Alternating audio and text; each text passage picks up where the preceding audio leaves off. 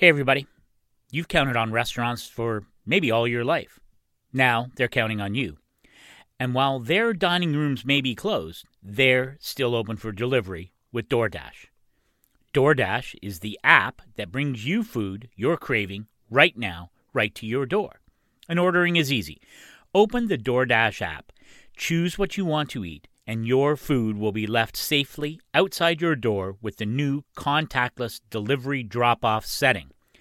And with over 300,000 partners in the US, Puerto Rico, Canada, and Australia, you can support your local go tos or choose from your favorite national restaurants like Chipotle, Wendy's, and the Cheesecake Factory. Many of your favorite local restaurants are still open for delivery. Just open the DoorDash app, select your favorite local restaurant, and your food will be left at your door. Right now, our listeners can get $5 off and zero delivery fees on their first order of $15 or more when you download the DoorDash app and enter code ADVANTAGE. That's $5 off your zero delivery fees on your first order when you download the DoorDash app in the App Store and enter code ADVANTAGE. Don't forget, that's code ADVANTAGE for $5 off your first order with DoorDash.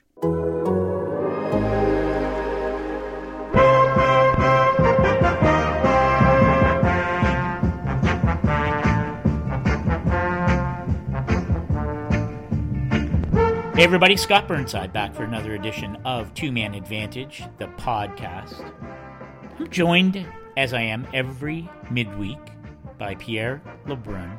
Pierre, I, so much. There's a ton of stuff, ton of hockey news, everything that I want to get to. But I'm I'm so curious. I was so jealous to hear uh, your adventures earlier this week, and I think it's okay to talk about this. Had, we had our good friend and a good friend to the show, Bob McKenzie, Bob's son, Sean. You had our good pal, Chris Johnston. You had a meeting of the Canadian broadcast, sports broadcasters, all in your uh, in your area there.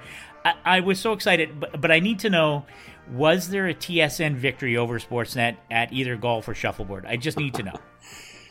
It did not end up breaking down that way. We all played our own golf game, lots of fun. Uh, by the way, in your intro, when you talked about the midweek, you mean like this is the real two man advantage podcast? I think This that's is what the you real meant to say, not the fake news ones that you're doing in my absence. Uh, but Thank I you for to, retweeting those. yeah, I have to admit that, uh, and you know that Chris Johnston and I have uh, won a few games over the years uh, in the media shuffleboard games that we've had in different bars over the years during our NHL uh, trips. But we were upset in a best of seven by the uh, father and son McKenzie duo. It was quite a moment. Wow. Yeah. Well, that's good. And it, you know, it was nice of you. You know, Bob is sort of sliding into semi-retirement, so it was nice of you to give him a nice gift there. But uh, I didn't give him That's- I- anything. He took it. well, I, I will tell you, I, I, I bring it up only because it, it's such a strange.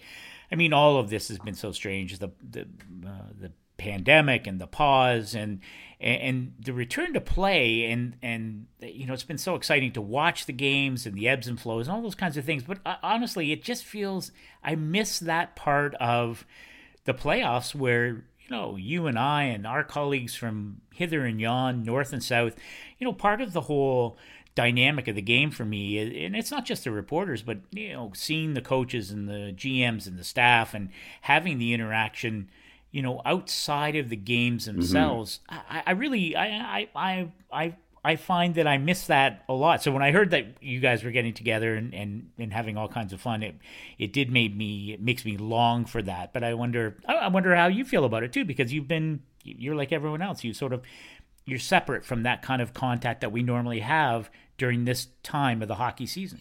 Yeah, and that's been the tough part is not being in the rink to see practice and line adjustments and whatever you may or may not glean from uh, practices and morning skates, which frankly, as you get closer to the cup final, become less and less meaningful because your coaches are trying to keep the players off the ice. But still, th- there's a lot to glean from it. Sometimes it's tactical, but sometimes it's more the body language of the players after a tough loss, right? You know, I wonder how they are today. You know, are they joking around on the ice, uh, or you know, are they getting barked at by the coach? You're missing all that right now by not being allowed access to that, and and that is tough. But listen, a lot of things are tough right now. We still have COVID, so it is what it is. At least at least we have hockey, and um, Yeah. you know, until the world comes back to normal, that's what it is. So, Well- um, but but on the other hand, I will say this: I while I miss, you know, being on the road and and and all of us hanging out together and and all that. Uh, I don't know that I miss getting on an airplane that much. I'd be quite quite honest with you. So that part, by the end of the playoffs, as you know, I get a little cranky after all the travel. So at least I I don't have to deal with that. someday when you and I write the book uh, about uh, about our experiences, we will have a special chapter on flying and and some of the well, some of the adventures that we've had on planes or some of the interplay we've had with different uh, people on planes. I, I think that would I would read that chapter. So but I'm with you. I I don't I don't miss those you know six a.m.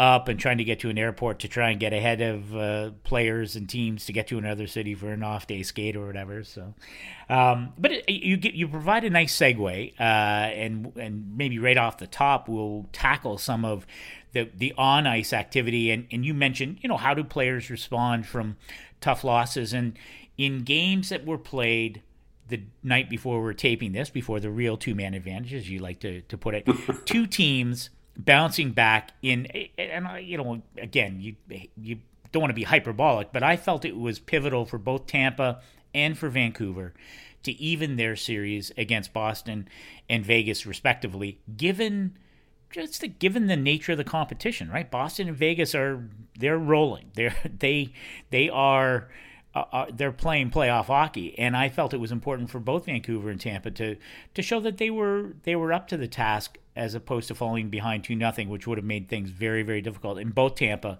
and Vancouver responded. Of course, Tampa with an overtime victory over Boston. Ondrej Palat with a uh, greasy goal to give the uh, Bolts the win in an emotional night, and Vancouver, holy cow! Tyler Toffoli coming back in the lineup, lighting it up early. Um, every time I'd like to think that maybe Vancouver might be hitting a bit of a wall or might be facing too steep a curve. Uh, they proved me completely wrong, and I wonder what you made of. Let's start with Vancouver and, and Vegas. It, that team, I, I just I, I love what Travis Green is doing there. Yeah, and I think I agree. That was a huge moment early in each of those series. Although, if you ha- force me to, to rank which one was bigger, it's probably Vancouver in my mind, just because they are the younger team.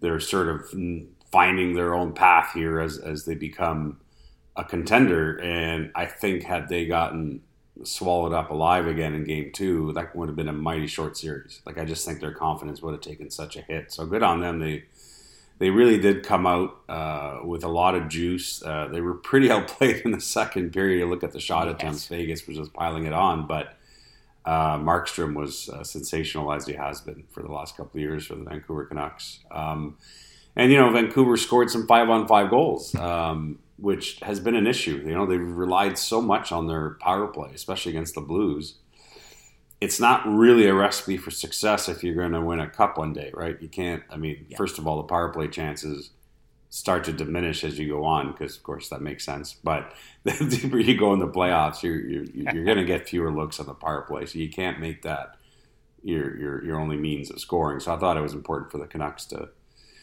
to find offense five on five. Uh, Toffoli being back was huge for them, right? Um, um, I thought he really provided a spark. So again, I think Vegas will probably look at the tape and say we still did a lot of great things there. Um, but for Vancouver now, they you know they can feel like they're in a series.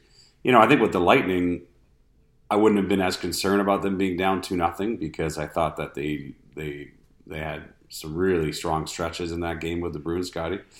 But it might have been a little dem- demoralizing to lose in overtime if you're Tampa because of that, because of all the good things that you did, and then the Bruins just have a knack of always coming back on you. And I'll tell you this: for all the good things Tampa did, they still don't have an answer for Bergeron's line. And when when Bergeron and Marchand and Pastrnak are, are out there, it feels like they spend the entire shift in Tampa's zone, and that's and that's obviously an issue here.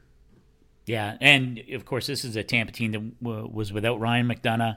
Um, I thought it was interesting because uh, um, we saw um, Luke Schenn and Braydon Coburn come into the lineup, and I thought both those guys played pretty well.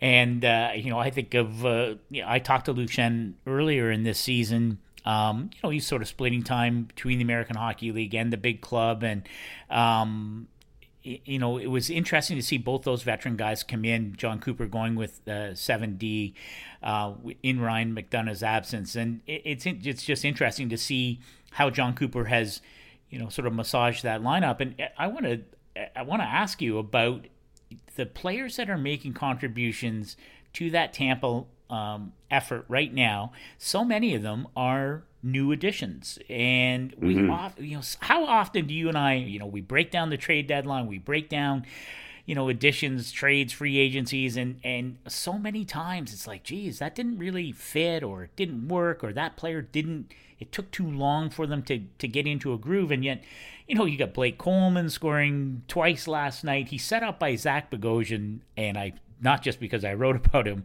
last week but you know, a guy who basically was fired by the Buffalo Sabres earlier this year before signing right before the deadline um, with Tampa, uh, playing huge minutes, playing with Victor Hedman. Uh, Kevin Shattenkirk, uh, what a what a nice series he. Well, I thought he was very good towards the end of that Columbus series, and he's carried it over into the series against Boston, uh, picking up some some nice offensive um, moments there.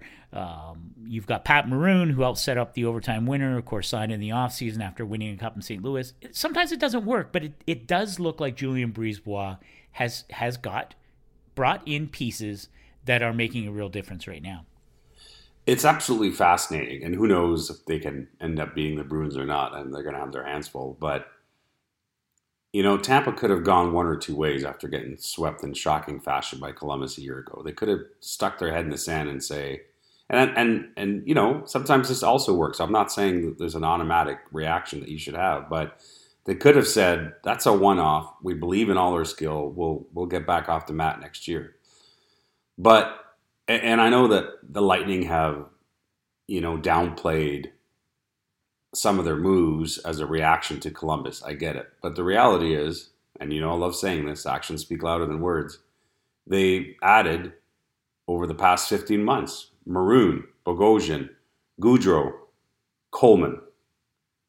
I mean, if you don't see a line between all four of those players, I don't know what you know what you're seeing because they've added a lot of sandpaper. Now those are good hockey players too, um, but it's just added a, a different fabric to a team that already had unbelievable puck possession skill and, and, coming out of the coming out of their ears. But they've added an element I think that you need at playoff time to grind grind out some wins. And geez, you just you, you perfectly described what happened in game two with Coleman's big night and Bogosian's big night. I mean, again, those guys weren't there last year, and um, I, I just think Julien BriseBois had a, a, terrific reaction to last year, not tearing it apart. Still got all the skill guys, right?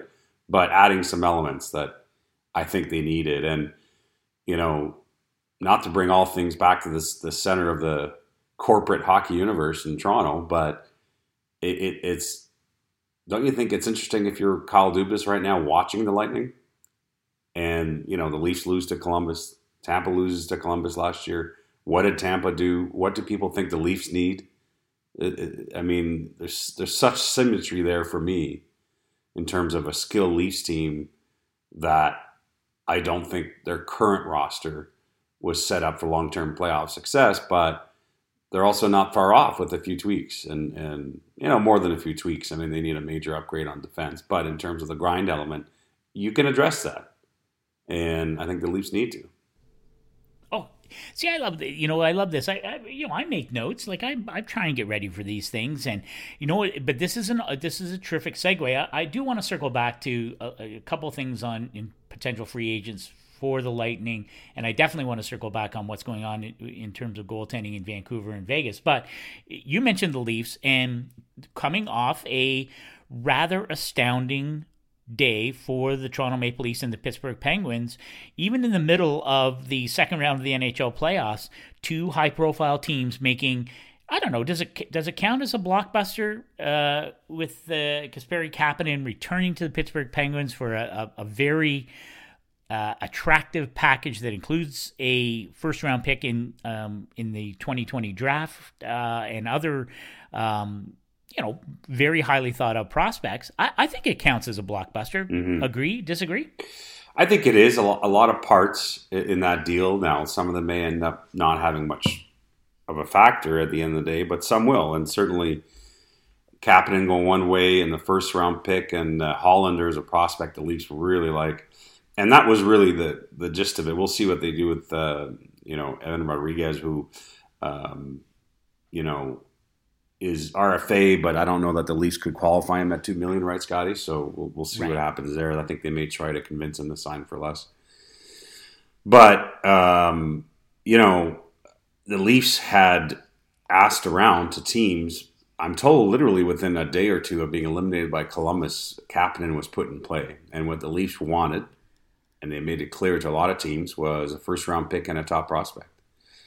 And uh, a lot of teams blushed at that price and said, "No thanks, good luck with that." And and Kyle Dubas understood that, but he, you know what, he got it. he got it from the yeah. Pittsburgh Penguins, and you know gives him cap flexibility.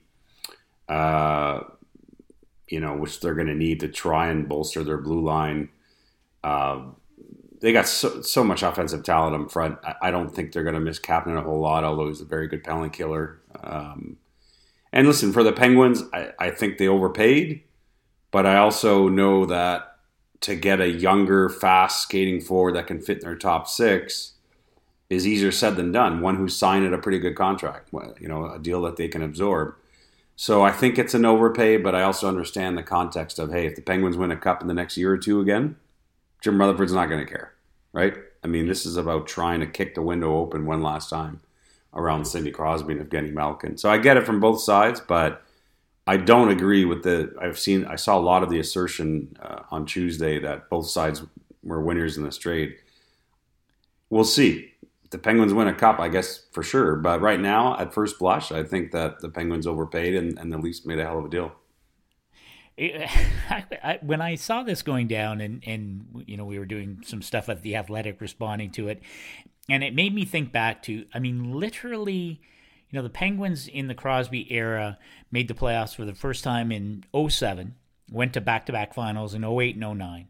And then, of course, ultimately won back to back cups in 16 and 17. From almost from the moment that that team surprisingly made the playoffs, lost in five games to Ottawa in 07, the Penguins, first under Ray Shero and then under Jim Rutherford uh, as the general manager, have done this almost every single year. They swing for the fences every single year.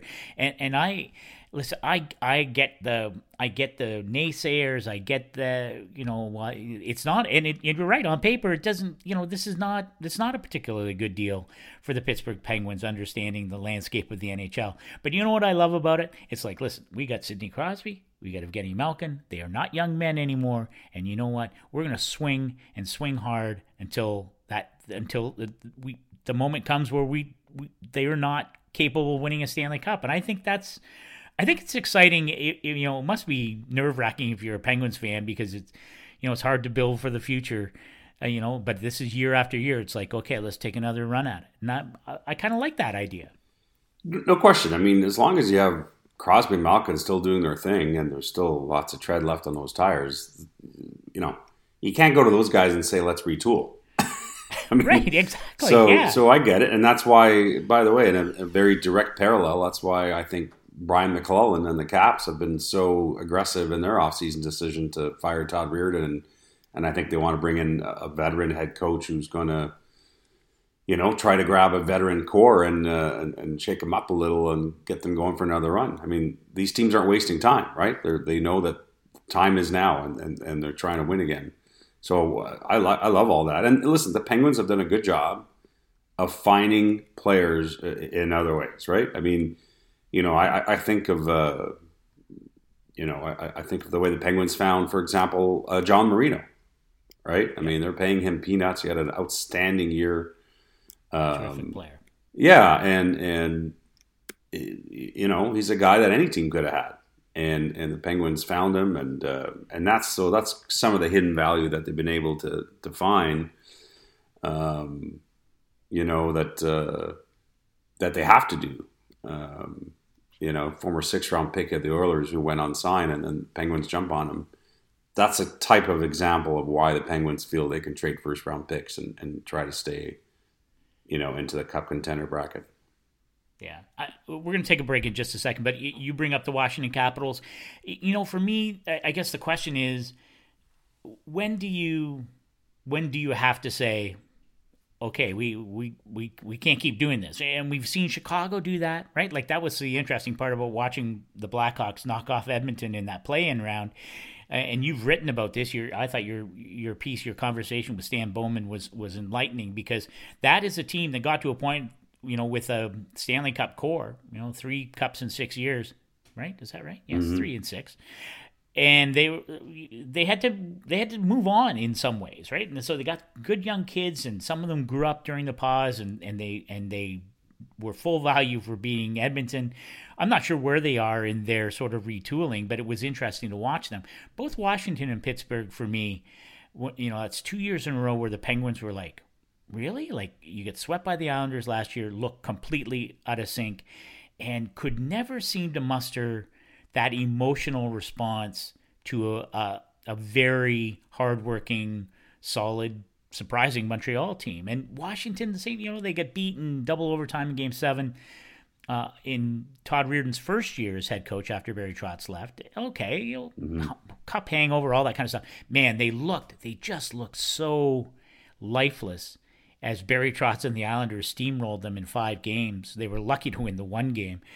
And I wonder, you know, that we talk about the window closing all the time, such a cliche, but there is does come a time when you're like, okay, do we really have enough left here? And and to your point about Brian MacLellan, do you think finding the right coach for the Capitals is is that enough to to to see this team come back and, and maybe take one more or two more runs at it? Yeah, I do think it can have a pretty big impact if he hires the right person. And, you know, as we've we've reported and others have as well. I mean, Gerard Gallant and Peter Laviolette will figure pretty prominently, I think, in Brian MacLellan's interview process. But we'll see where he ends up. But he mentioned experience twice in his media availability after firing Todd Reirden, and I don't think it was by mistake. I think I think he feels there are some of his core players that you know need to be reminded of you know the work ethic and the kind of structure that it takes to to repeat as champion. I don't think there's any concern with Alex Ovechkin. I thought he was almost the only player with fire in his eyes in that playoff loss to the Islanders. But you know, I think a guy, I think a guy like Kuznetsov can be frustrating at times for the Caps, right? Uh, yep. So much talent, you know, unbelievable talent, but it's it's fleeting at times. And I think he's not alone. There are other players on the team too. And so I think what Brian MacLellan wants is whether it's a Laviolette or a Gallant. Um, and I do believe that the Caps will at least want to have a conversation with Mike Babcock, even if it doesn't go anywhere. But that type of coach to come in and, and, and really instill accountability, but also from a player perspective, know that if it's a Gallant or a Laviolette, that, that there's instant respect once those guys, because of what they've accomplished, walk in the room, right? that's you know, and I know there's some great assistant coaches and AHL coaches that deserve a look, and, and, and but I don't think that's the time now for Washington. They just did that. They just promoted Todd Reirden, and by the way, I think Todd Reirden might come back and, and be a good coach one day after learning from all this. Um, but I don't think it's time for the Caps to take another chance. I think the Caps have to go with the the tried and true here, and uh, you know who knows, maybe you know we don't know what Gallant and Laviolette particularly want, but I would think the chance to coach, you know, that core would be appealing to both of them. Yeah. Uh, I, am fascinated to see which direction they go because, and for both those teams, for Washington and Pittsburgh, it really, man, it's been it's it's been difficult to watch them because they have not achieved what you know the their rosters suggest they should be capable of achieving. So, um, all right, we're going to take a break. We'll come back and I will ask you more questions because that's what I do. So we'll be right back. Our sponsor today, Manscaped, has you covered to keep the hair looking nice and trimmed and feeling fully supported. Manscaped offers precision engineered tools for your family jewels.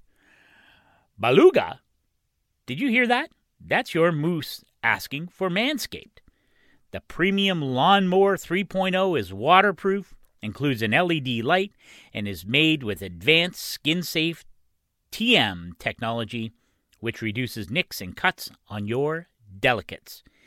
You can get this trimmer inside their Perfect Package 3.0, which also includes the Manscaped Crop Preserver Ball Deodorant and the Crop Reviver Ball Toning Spray. Both super practical, and they smell great too. Plus, for a limited time, when you order the Perfect Package Kit, you get two free gifts the Shed Travel Bag and the Manscaped Anti Chafing Boxer Briefs. The Manscaped Anti Chafing Cooling Boxer Briefs might be one of my favorite parts of the collection. The boxer briefs have optimal temperature control with their crop cooling technology while keeping your pride and joy supported. So, get 20% off plus free shipping with the code THEATHLETIC20 at manscaped.com. Get 20% off and free shipping with the code THEATHLETIC20 at manscaped.com. One more time, that's 20% off with free shipping at manscaped.com and use code THEATHLETIC20. From the moose to the caboose, always use the right tools for the job. When we do this, do you ever think, uh, you know what? I'd like to ask Scott about uh, twenty different questions. Or, uh, it, it, but this seems like a nice little rhythm. But you know, anytime you want, and especially given the threat of lawsuit that you have raised with the uh, with my mini uh, two man advantage podcast, which I will mention run Monday, Tuesday, Thursday, and Friday morning during the playoff uh, run here. Uh, feel free if you got some questions you want to ask me. Just you know, I'm just opening that door for you. Well, I do. I do actually have a question because this was mentioned to me uh, the other day by an executive on a team who was saying he wonders if there's a danger in overvaluing both the tremendous disappointment that your team may have had in the bubble or the surprising run that your team had in the bubble, one way or the other. And he's in the mind that teams better be careful not to overreact either way. And I thought it was an interesting thought because you're in the bubble, everything's different, it's weird, you're not traveling, you're not playing in front of enemy fans you know, five months off, and then there's this tournament. He, he just feels that while he wouldn't take anything away from whoever wins the cup because it would be a heck of a grind, especially, you know, being away from your families and living in the bubble all that time. But he still thinks that if you're one of the teams that got knocked out early, do you have to be careful that you don't overreact? I wonder what you think of that thought. Oh, that's a good question. And actually, I've been, I've been thinking about it as well. And and I uh, to me, you have to, yeah, you have to be really careful uh, on either side of it. And I think you have to, I have to think, I think you have to be really honest with. Uh, you know, when you look at your team, and maybe that's always the case. Let me get. I think the perfect example for me is Calgary, mm-hmm. right? Like I, th- I thought, you know, I, I thought they were, I, I thought they showed a lot in beating Winnipeg, but in the way that they sort of faded against Dallas, I'm wondering now if it's just because Winnipeg was so beat up. Maybe they weren't right. that good. And I think it'll be interesting to see, uh, you know, Brad Treliving, who who's you know has been on our show, and I think is a very measured guy, and I like how he's responded because there's a lot of criticism of the top players on that team because Johnny Gaudreau and Sean Monahan. Um, you know some of the other top end guys who weren't very productive against Dallas. That's a series they had. You know they were on the verge of taking control and let it get away from them. Mm-hmm. Um, you know Cam Talbot in goal. Um, you know Geoff Ward, the interim um, head coach there, well, pretty critical decision to lift Cam Talbot in Game Six when the game was tied three three, and that backfired pretty dramatically. Um, I, I think that's one of the teams that you're talking about. You have to be really careful. Um, but that's two years in a row now that a team, you know, that they really haven't responded to pressure moments. So I think, like, to me, I don't know, if you can't respond to pressure moments in the bubble and you can't respond to pressure moments outside the bubble, does is that the indicator that maybe you don't have the right mix? I don't know. Does that make sense to you? Yeah, and I think here's the thing: I don't know if you're Calgary that you can call it a, a, a one-off in the bubble because I think actually Calgary maybe feels a bit like Pittsburgh and Washington in the sense that it's not just this year, that the disappointment is from the last couple of years. So I don't mind those teams taking a hard look because it's not just about what happened in the bubble, right? Um, and, and I I felt all year, and part of it is because I, I heard some rumblings about some interesting conversations the Flames were having with other teams before the trade deadline, even though nothing really happened. I felt all year, even before COVID and before the pause, Scotty, that this was a pretty big season for the Flames core. That everyone there was taking a hard look at whether, you know, this is going to work. And again, easier said than done than to shake up your core and make some big moves here in the offseason with the flat cap. I mean, you know, maybe it's too hard, right? Can't give away good players. The only way you make a big trade is if what you're getting back is a real, you know, you're getting equal value and, and you're, I'm all for changing the mix, but as long as you're not, you know, selling 25 cents on the dollar. And Brad Treliving's way too smart for that. So it'll be interesting to see what is actually out there for the Flames. Um, you know, maybe in a normal pre-COVID offseason, it would have been a little easier to shake things up. But we'll see here uh, in the offseason. But there have been some good trades like that over the years that have helped both teams, right? I, mean, um, I'm trying to remember, you know, TJ Oshie for Troy Brouwer. Now, obviously, I think we can agree that Washington got the better of that. But Troy Brouwer brought some elements to St. Louis that I think helped that room sure. and yep. and changed the mix a bit. And you may remember, we, you and I used to always talk about some of the trades that Doug Armstrong made to sort of change, just shake the apple cart a bit, right? Remember when the Blues are still struggling to get over the hump? For sure. Well, they end up winning a cup last yeah. year, and I think it doesn't happen without some of those, without Doug Armstrong being willing to do some apples for apples trades to, to shake up his roster right. at times. Yeah, no, I think you're absolutely right, and I and you're right. You do, and he's talked very candidly about you know trading Kevin Shattenkirk, and you're right, T.J. Oshie, and sort of, you know, you you're right. You just yeah, and I guess that's where if you're you have to trust your gut as a GM and and your management team and your scouts, and you say, well, you know, like Johnny Gaudreau is an interesting guy. Like I, it was interesting to listen to him you know, talk afterwards, and he loves being in Calgary, wants to be part of it. But my sense is, you know, when he was asked some questions about how he felt that he and his line mates had played, they had zero five on five points in that series against Dallas. Mm-hmm. And I don't know, it just seemed, I don't know, it just seems it, like. It, and it got, me, and I think it really, what really got exposed is that it was in that moment after Matthew Tkachuk was injured that they really needed those right. guys to step up, right? Exactly. Yeah. Mm-hmm. Yeah. Uh, so I want to ask. You so, um, and your question was so good. We're still talking about it, but I think so. The other side of the coin, then, I'm fascinated to see. Like, uh, I just was so impressed with that Montreal Canadiens team, and uh, you know whether it was Nick Suzuki or Kotkaniemi or Lockett. Uh, the, I'm, I'm going to mispronounce it. The other Finn. Um, there, Terry Lehkonen. Thank you.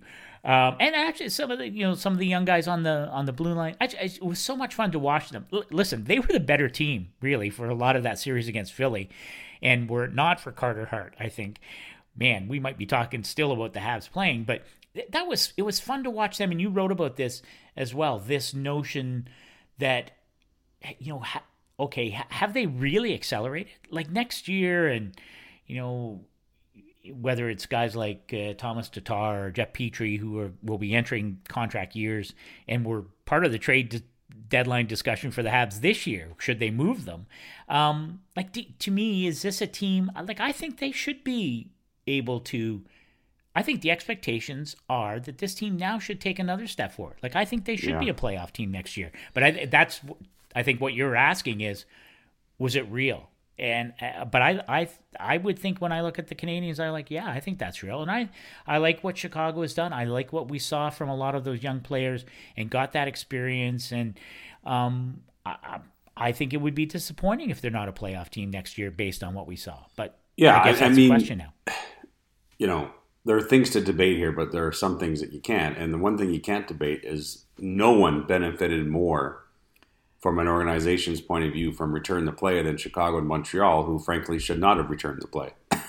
and right. yeah, exactly. But but they did. It wasn't their choice. It's not like they were begging the league to get into this tournament, and um, and they made the most out of it with both their upset wins. But forget that part.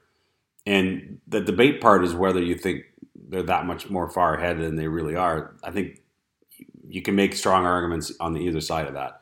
But what you can't debate is that you got all these young kids on Chicago and, and some young players on Montreal as well who got their first real taste of playoff hockey um, as an unbelievable bonus that it might have had to wait till next year or the year after, the year after that for that moment to happen for the first time in their careers, and instead they got it now. That is immeasurable. That is gigantic. And you know, um, you know, someone else said this to me about Chicago and Montreal, but he said from another team, he said, you know, for he goes, here's what happens when you have your off-season meetings. You all, the front office, you all sit around the table and you have to have really honest conversations about where you are a, as an organization. And you go player by player, and you say, "How do we feel about him? Do we really think he can step in and be, you know, uh, you know, put him in this part of the lineup next year? If not, we got to go out and do this."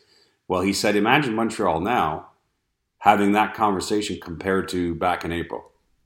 Kotkaniemi yeah. still in Laval in April. Suzuki's having a wonderful rookie year, but never played a playoff game."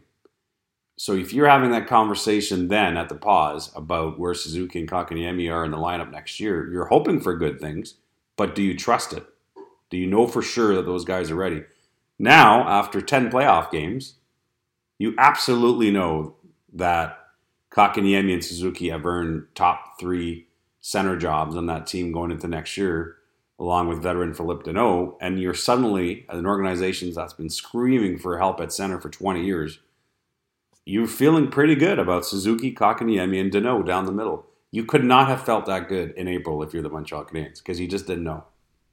Yeah, yeah, and I mean, listen, it's it's all about continued evolution. It's all about continuing to take step forward. And just before we're going to take one more break and then wrap things up, but you know, the team that I was interested in, you know, I'm I'm wondering how the the disappointment will, what kind of ripple effect there will be because eh, when you look at a team like the Carolina Hurricanes, and everyone loved them, and you know they mauled the Rangers in three straight games, and you know they just they they play such an exciting brand, and it's just, there's they're a fun team, right? They get really good, you know, fun players, and and man, they could not. There was barely a pulse uh, against the Boston Bruins, and that's a credit to Boston. They they ran that series, and it was mm-hmm. a schooling right? I mean, the the Canes got schooled. Now it's two years in a row. They swept them in the East Final a year ago, and now they beat them in five games. And and again, that flattered the Canes, frankly. Um, but I wonder, and to me, that will be the interesting thing. Did those kids, Sebastian Aho and Teuvo Teravainen and Andrei Svechnikov was hurt at the end of it, but Martin Necas, uh, there were players who, you know, some of them looked a bit out of place there. And I mm-hmm. wonder if maybe the the opposite side of the coin that you're talking about is when they come back and now Justin Williams, let's assume he is going to retire. You know, okay, do those young players learn from that beatdown about what it takes? And maybe it's next year that that Canes team under Rod Brind'Amour is like, we're going to remember that and we're not going to go through that again. So uh, that, that I'm curious about that team, mm-hmm. sort of the opposite side of that learning coin. Yeah.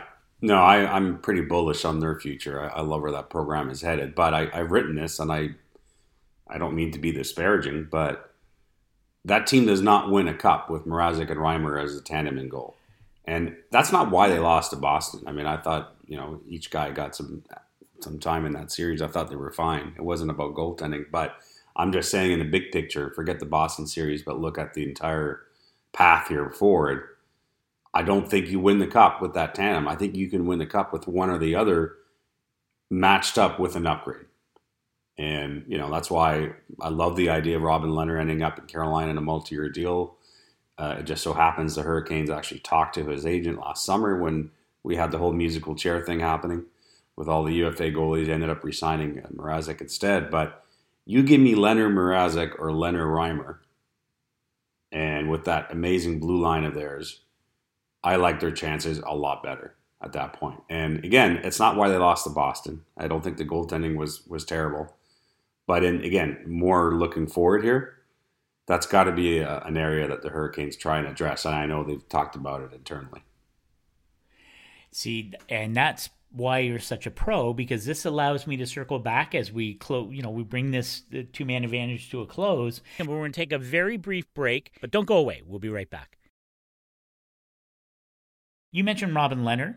Uh, he's facing a another potential unrestricted free agent in Jacob Markstrom. You met he was so good. He had 21 stops in the second period last night. As as we talked about the Canucks even that series. Both those guys are going to be UFAs. I'm curious to see as this series goes along. Listen, Jacob Markstrom is going to be the guy. He's going to I'll be shocked if he doesn't play every game even when they get to the back-to-back moments. But I'm wondering what Pete DeBoer does now and not that I didn't think Robin Lehner was really at fault, right? I mean, a couple there's some power play goals. I mean, the the Pettersson goal in tight is unbelievable. Like it, that wasn't Robin Lehner's loss really, but you do have Marc Andre Fleury there, but you also have this sort of weird narrative that. you know, preceded the start of this series. Oh, you know, goodness. Lehner pitches a shutout in game one. But I wonder what, like, it, it is interesting now if you're Pete DeBoer you know, like you've had all this stuff go on. You've been asked about it. Marc Andre Fleury has addressed it. But if you make a goaltending change, are you, you know, is there a danger that you're like, are you doing this because the agent tweeted out a an incredible picture of Marc Andre Fleury with a giant sword with your name on it? I mean, I don't know. What do you, how do, what do you make of the, the whole goaltending dynamics in that series now that it's 1 1? Well, maybe Pete DeBoer will reach out to Allan Walsh and sort of pick his brain about his goalie decision moving forward here. But, um, what a sideshow that was. And oh uh, my gosh. Um, listen, because of the compressed nature of the schedule uh, in this bubble playoff, and the league is, is going to try and just eat up games and dates at an accelerated yeah, sure. rate here if they can, because the players want to get out of that bubble.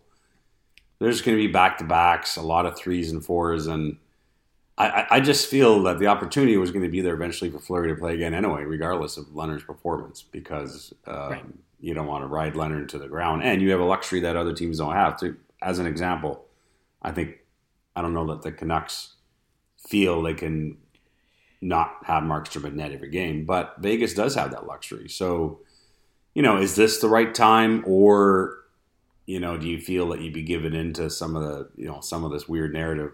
I don't think Pete DeBoer gives a crap about any of that. I think he'll do what he feels is right right now, and maybe the opportunity is right to and you know how much the players on that team love Marc Andre Fleury, right?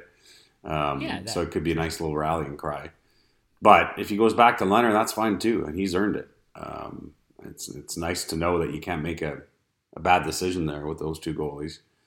Uh, as as for their futures, I mean, I, I delved into this last week, but you know, Markstrom's the number one rated guy on that market, followed by Leonard, and then you have a whole bunch of guys from Crawford to Holtby to Khudobin, who's fashioning his own tale.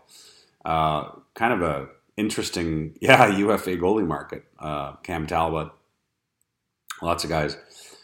But I think for Markstrom, and maybe I'm being naive. Now, listen, the, the, discussions between Newport and, and, and the Canucks didn't go particularly well, I don't think, before the pause. I think they they were, from what I understand, clearly on a different wavelength, uh, you know, as far as term and money and maybe even some of the no move, no trade protection uh, with Seattle in mind. A, lot of different factors go into those conversations. But a lot has changed since then, too, right? I, I mean, I've said this a bunch of times on Vancouver radio over the past week, but the, the Canucks playoff run itself, how could it not help bring both sides together in some ways? In the sense that if you're Markstrom, there's no question there, there's more money elsewhere than in Vancouver, where they have cap issues and they got to eventually re-sign all, all their other young stars. That's just the reality that he could make more elsewhere. Could he be happier elsewhere? Does this run by this young Canucks team not tell Jacob Markstrom what am I even thinking of leaving here? Um, I don't know. I can't answer. I don't know the guy.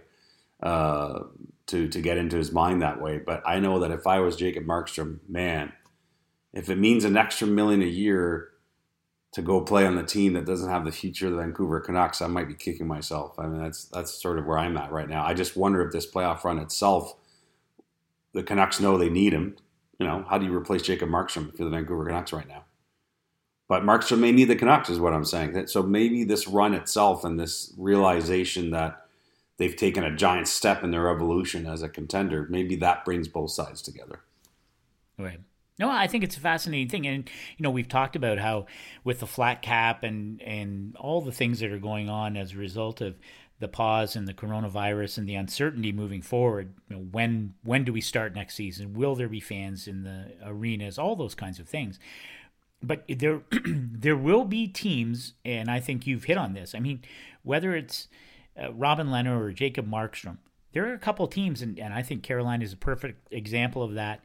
And if Markstrom doesn't stay in Vancouver, it, the pressure on Jim Benning to make an adequate replacement because of the arc that this team is on well, what you know, there and the other teams, Edmonton. What do you do there? Great, you know, superstars, but is your goaltending good enough? No, I, it's clearly not good enough. Mm-hmm. So, it, it uh, to me, the goaltending thing, the market is is going to be so interesting this summer because in general, you would think there's not a ton of money to be spent because mm-hmm. of the flat cap, but there are going to be teams who say, if we do this, this might change. You know, if you're, I'm with you on Carolina. If if Jacob Markstrom is with the Carolina Hurricanes, the sky's the limit, right? I mean, or mm. if it's Robin Lehner. I'm, so yeah, no, I, I and and don't forget there's the trade route too for teams looking to upgrade. I mean, you know, where does Matt Murray end up? I mean, that's going to be fascinating. Yes. He's he's younger than all those UFA goalies, right? He's 26. He's won two cups. Yep. Um, but you have to give up something to get him, whereas you can get the UFA goalies for nothing. So that's you know, and, and that unfortunately is probably a bigger factor for Jim Rutherford and the Penguins as far as what they get back in a goalie trade, right? Goalie trades are so finicky by nature. They, they so often make no sense. Sometimes you get great value because because it was the perfect storm, and then there are other times where you just caught the the the, the market timing was wrong, and you you know Tampa Bay ended up getting not a whole lot for Ben Bishop, right? Remember, it was so bizarre that everyone knew Ben Bishop was still a really good goalie, but they had Vasilevskiy, so they have to get rid of him. And in the end of the day, through no fault of Steve Yzerman and Lightning at the time, he can't force a goalie market. It is what it is. There's only 60 jobs, and it just weren't that many teams stepping up at that particular time. He ends up, as we know, going to Dallas, and uh, but actually got traded to LA. And traded to LA, the, the one then- prospect they got in that deal was just turned into a regular player for them is Cernak. But at the time, I don't know that you, would be sure of that, right? It was interesting. And then, of course, he uh, ends up in Dallas. But you don't always, and, and people forget about this. Marc Andre Fleury, who's been so good in Vegas since day one of that franchise, people forget that, you know, because the Penguins, sort of history repeating itself right now, because the Penguins just could not afford to keep Fleury and Murray past that cup year into the Vegas expansion they had to pay Vegas to take Fleury. Yes. like that was a deal that was cooked in March but announced in June. And again, Pittsburgh made the right choice here because in in making the deal and paying a second round pick to Vegas to take Fleury, it ensured the Penguins that they could balance their books, but also make sure they didn't lose anyone else from their roster. But again, think about that for a second you had teams like Philadelphia and Calgary that were clamoring, as it turns out, in that offseason to get in on a Fleury bidding war. And then they soon realized, oh, it's too late. There's already a cooked deal with Vegas. But again, hard to predict three months later, right? It's uh, it just the the trading of a goalie has always been one of the most bizarre things in, in, in the history of our league. Well, and and you're right because a year from well, probably a year from right now, right? I mean, depending on when the next season starts and when the actual expansion draft happens. I mean, what are we guessing?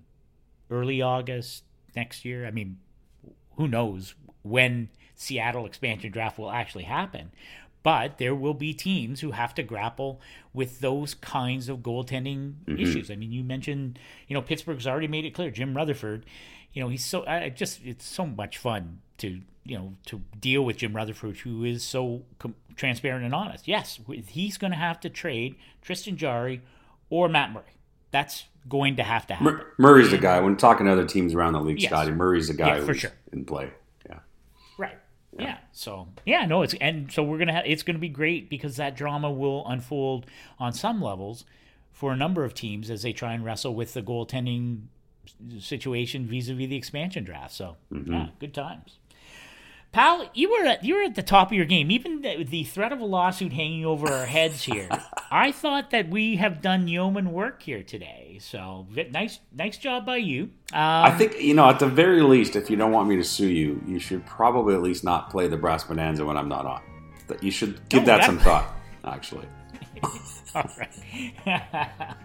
Well, I do appreciate you retweeting every morning, even though I do remind you every morning to do it. And I got to tell you, it's been fun. It's been fun to you know get caught up. And listen, anytime you want to get up and come on, you can. Right? There's nothing stopping you.